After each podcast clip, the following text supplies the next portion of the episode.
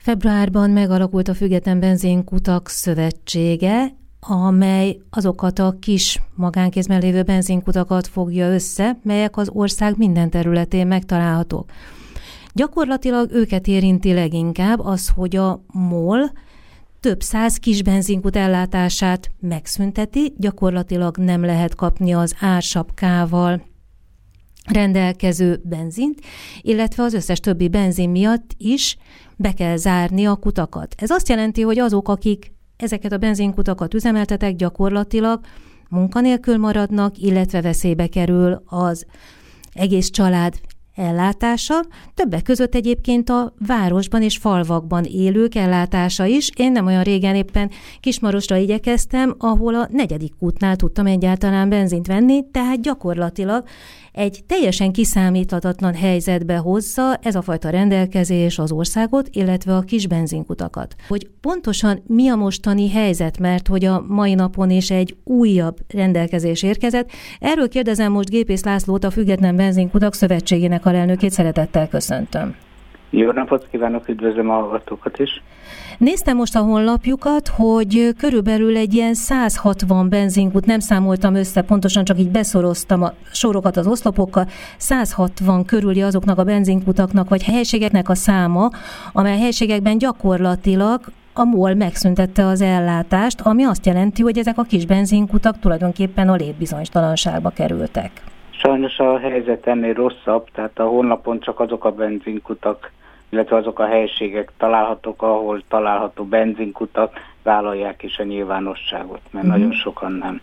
Tehát a ténylegesen korlátozásokat alkalmazó benzinkutak száma ebben a körben, tehát a magántulajdonú kis magyar benzinkutak körében körülbelül 400.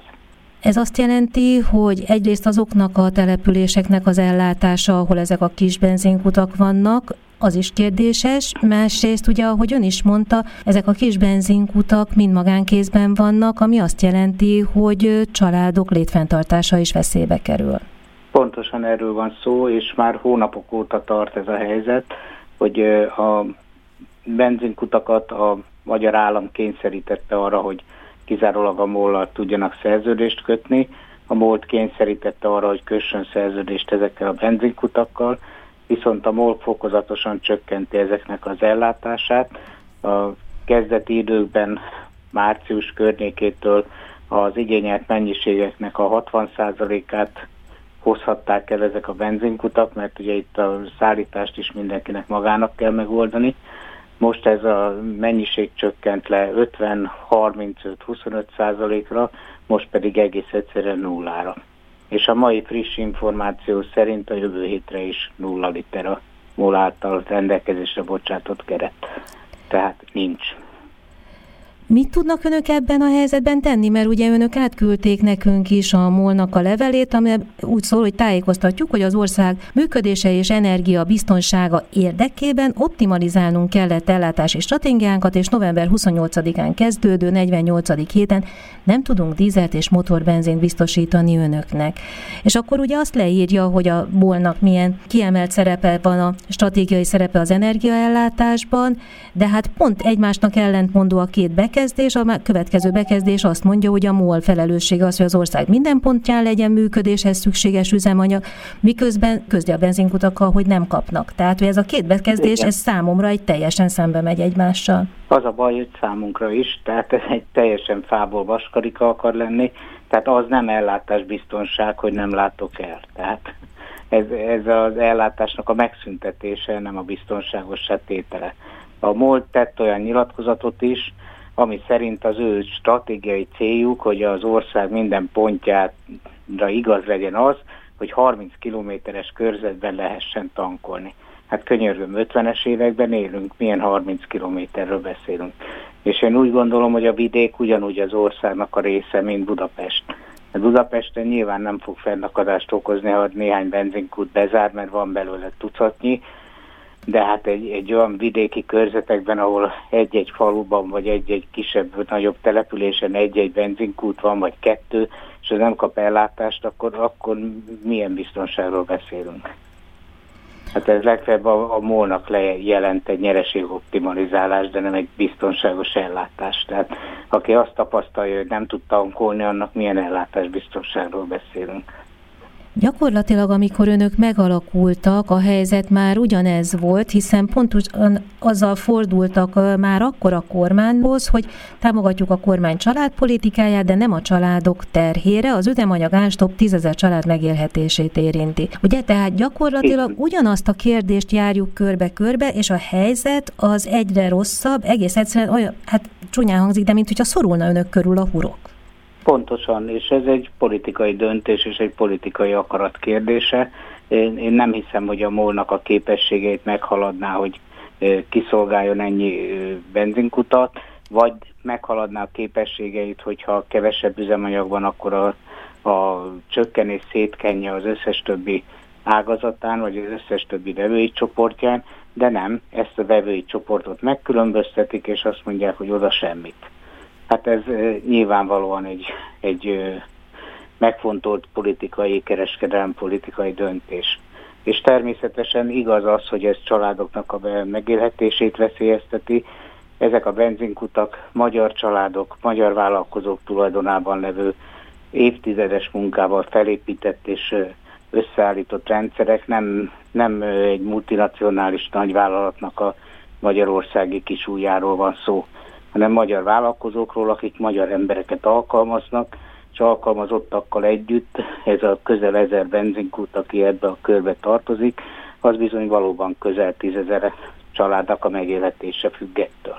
Ugye önök fordultak a kormányhoz is, és tettek javaslatokat is, hogy hogy kellene megoldani ezt a helyzetet. Igen, és nagy megnyugvással láttuk, hogy amiket mi javasoltunk még március hónapban, meg április hónapban a kormánynak arra, hogy hogyan kellene ezt a kérdést szerintünk normálisan kezelni, azok a javaslatok teljesen összecsengenek azzal, amit most a világbanknak a szakértői javasolnak a kormányzatnak. Tehát mi csak abba tudunk reménykedni, hogy előbb-utóbb meghallják ezeket a javaslatokat, és meghallják a segélykiáltásokat, vagy észreveszik, hogy az országban nincs ellátásbiztonság, és összedől a rendszer. Ugye önök, amikor a MOL-hoz írták a levelüket, akkor Hernádi Zsolt elnök részére, akkor hivatkoznak az önök között fennálló szerződésre, amit teljesen másképp értelmeznek önök, mint a MOL. Tehát egy szerződést azt gondolom úgy írnak alá mi a felek, hogy közben azt látták már jogászok, tehát ennek van egy jogi következménye. Ezt a mollal szemben önök nem tudják érvényesíteni? Itt egy kicsit árnyaltabb a helyzet, tehát a, ezek a benzingutak nem akartak a mollal szerződést kötni, mert mindegyiknek mhm. megmondta uh-huh. maga ellátása, más nagy kereskedőktől vagy éppen külföldről, csak ezt éppen ellehetetlenítette az ások a rendszer, mert hát senki nem akar drága üzemanyagot uh-huh. olcsón eladni. Most ebben a szituációban a kormányzat döntése volt, hogy a nagykereskedelmi árakat is befagyasztotta, amivel végképp elűzte innen az összes nagykereskedőt, és cserébe kötelezte a MOL-t arra, hogy kössön szerződést. A MOL pedig ezt úgy értelmezi, hogy őt csak arra kényszerítették, hogy aláírjon egy papírt, arra nem, hogy el is lássa ezeket a benzinkutakat. Gyakorlatilag, hogyha én jól látom, akkor valójában nincs gazdája annak a történetnek, amiről mi beszélünk. A kormány azt mondja, hogy egyezkedjenek a mollal, a MOL egy magánvállalat azt mondja, hogy a kormány ott kötelezte valamire, ő azt teljesítette, a többi pedig nem érdemli. Ezt így jól látom? Annyiba pontosítom, hogy a kormány nem mond semmit. Jó, hogy a kormány nem mond semmit. A kormánytól semmilyen választ nem kaptunk. A kormánytól csak annyi van, hogy a kormány is elismerte, hogy azért az, hogy az üzemanyag belekerülhessen az autóknak a tankjába, ahhoz azért némi ráfordításra is szükség van. Elsősorban oda kell vinni a benzinkutakra, a benzinkutakat nyitva kell tartani, az azt jelenti, hogy alkalmazottakat kell fizetni, rezsit kell fizetni, milliónyi műszaki előírás van, amit rendszeresen ellenőriznek, ezek az ellenőrzések pénzbe kerülnek, tehát óriási költség tevődik egy-egy liter üzemanyag eladására, és ennek egy részét a kormány ellentételezte, azzal a bizonyos 16 forinttal, amit literenként a tavalyi eladás után kaptunk. Viszont ez csak a harmadik negyedév végéig volt igaz. Uh-huh. Ott is sem mindenkinek, mert még nagyon sok benzinkút ezt a támogatást sem kapta meg, a negyedik negyedévről pedig csak ígéreteket kaptunk támogatást, hogy egyáltalán jogszabályt arra, hogy ez hogyan lesz, azt még nem.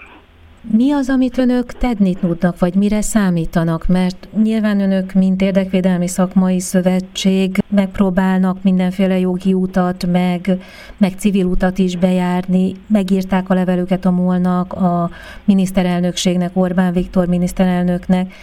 De mi az, amit tenni tudnak ebben a hát helyzetben? Az a, az a probléma, hogy természetesen végig lehet járni jogi utakat, mint ahogy nagyon sok kis benzinkút bele is vágott ebbe, és az Alkotmánybírósághoz fordult több mint 50 benzinkút, és a mhm.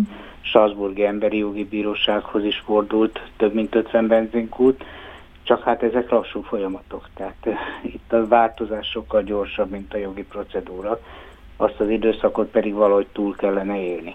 De hát, hogy hogyan lehet ezt túlélni, azt nem tudjuk. És a magyar szabályozás ráadásul azt a megkötést tartalmazza, hogyha egy benzinkút meghatározott időn keresztül nem tud akár benzint, akár gázolajat hatóságáron értékesíteni, akkor azt a benzinkutat be kell zárni. Még akkor is, ha például benzin elfogyott, de gázolajat tudna adni, akkor is be kell zárni. Na most ez önmagában is egy teljesen szerencsétlen szabályozás, ráadásul kiegészül azzal, hogy ilyenkor megnyílik a illetékes miniszter joga arra, hogy ezt a benzinkutat elvegye és odaadja valaki másnak, aki majd vállalja, hogy üzemelteti. Na most hát ezt nyilván senki nem akarja, senki nem akar egy életmunkáját odaadni valakinek, hogy majd ideiglenesen üzemeltet, és majd egyszer talán visszaadja, tehát ez, ez egy teljesen abszurd helyzet, és ez a helyzet kényszeríti arra ezeket a benzinkutakat, hogy korlátozzák az eladást, és próbálják a meglévő készleteiket a végtelenségig elhúzni. Tehát gondoljon bele egy közepes méretű benzinkút, amelyik el tudna adni egy napon mondjuk 3000 liter benzint, és van még 1500 liter a, tank, a tartály, tárolótartályban, innentől azt fogja mondani, hogy naponta egy litert hajlandó eladni, és akkor bízik benne, hogy kihúzza valahogy. És akkor nyitva is van, meg nincs is.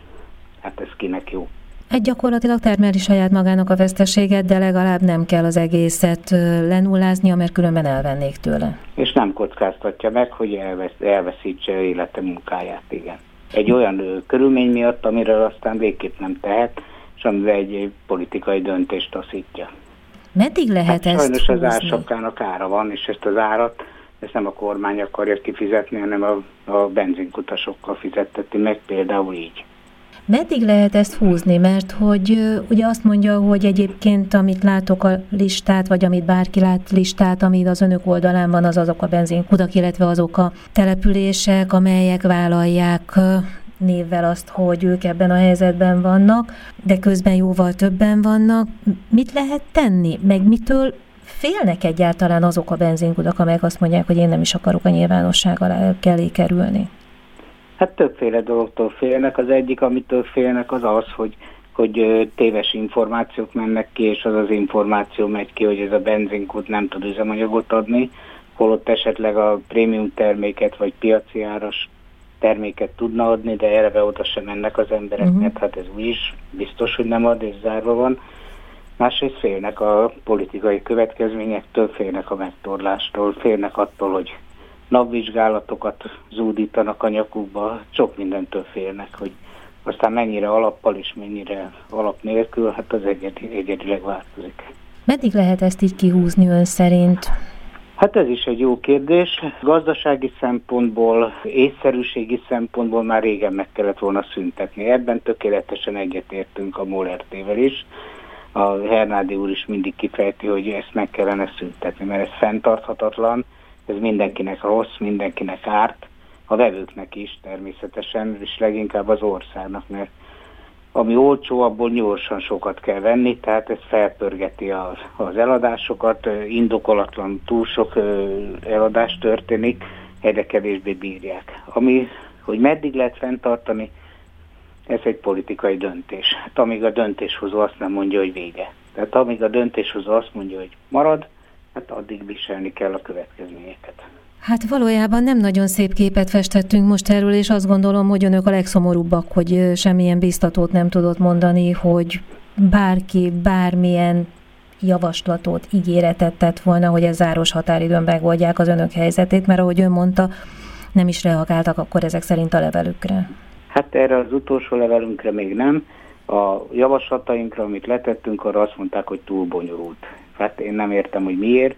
Annyi volt a javaslat, hogy engedjék, hogy a benzinkút azt csinálja, ami a dolga, áruljon benzint azon az áron, ami a dolga, tehát a normál piaci áron, amiből természetesen többletbevétel keletkezik állami oldalon is, mert a magasabb ár magasabb áfát jelent, a több haszon az több nyereségadót jelent, és ezekből a többletbevételekből az állam dolga lenne azokat támogatni, akik támogatásra szorulnak. Ezt nem a benzinkutaknak kéne megoldani. És nem, az, nem biztos, hogy az az igazságos és jó megoldás, hogy a szuper terepjárónak a tankolásait támogatjuk, akinek pedig nem telik autóra se, az erről lemarad. Hát miért? Hát reméljük, hogy egyszer majd nyitott fülekkel fogják hallgatni ezeket a javaslatokat, és hát mindannyian látjuk egyébként, hogy az ársapkák minden területen nagyon rosszul működnek, mert csak árfelhajtó hatásuk van. Én azt nem értem, hogy az ársapka bevezetése előtt néhány nappal, tavaly október 25-én maga Orbán úr mondta a parlamentben egy felszólalásban, hogy ez egy nagyon rossz intézkedés, és csak ideiglenesen lehet. Hát akkor most, most nem értem, miért van még jubilálunk. Hát már több mint egy éve van ez a Igen. Rendszer. Hát nagyon szépen köszönöm, hogy itt volt velünk. Én nagyon remélem, hogy hamarosan hírt tudunk adni arról, hogy történt valami minél hamarabb a benzinkutak ellátásába, és a benzinkutak tényleg, ahogy ön mondta, egész egyszerűen tudják végezni a dolgukat, a megfelelő áron árulni a benzint, a kormány pedig támogatja majd azokat, akik hát, rászorulnak a támogatásra. Reméljük a proféta beszélőmből is. Köszönöm szépen, hogy itt volt velünk Gépész László, a Független Benzinkutak Szövetségének alelnöke, Viszont és kívánom, hogy megoldódjon hamar a helyzet. Viszontlátásra. Viszontlátásra.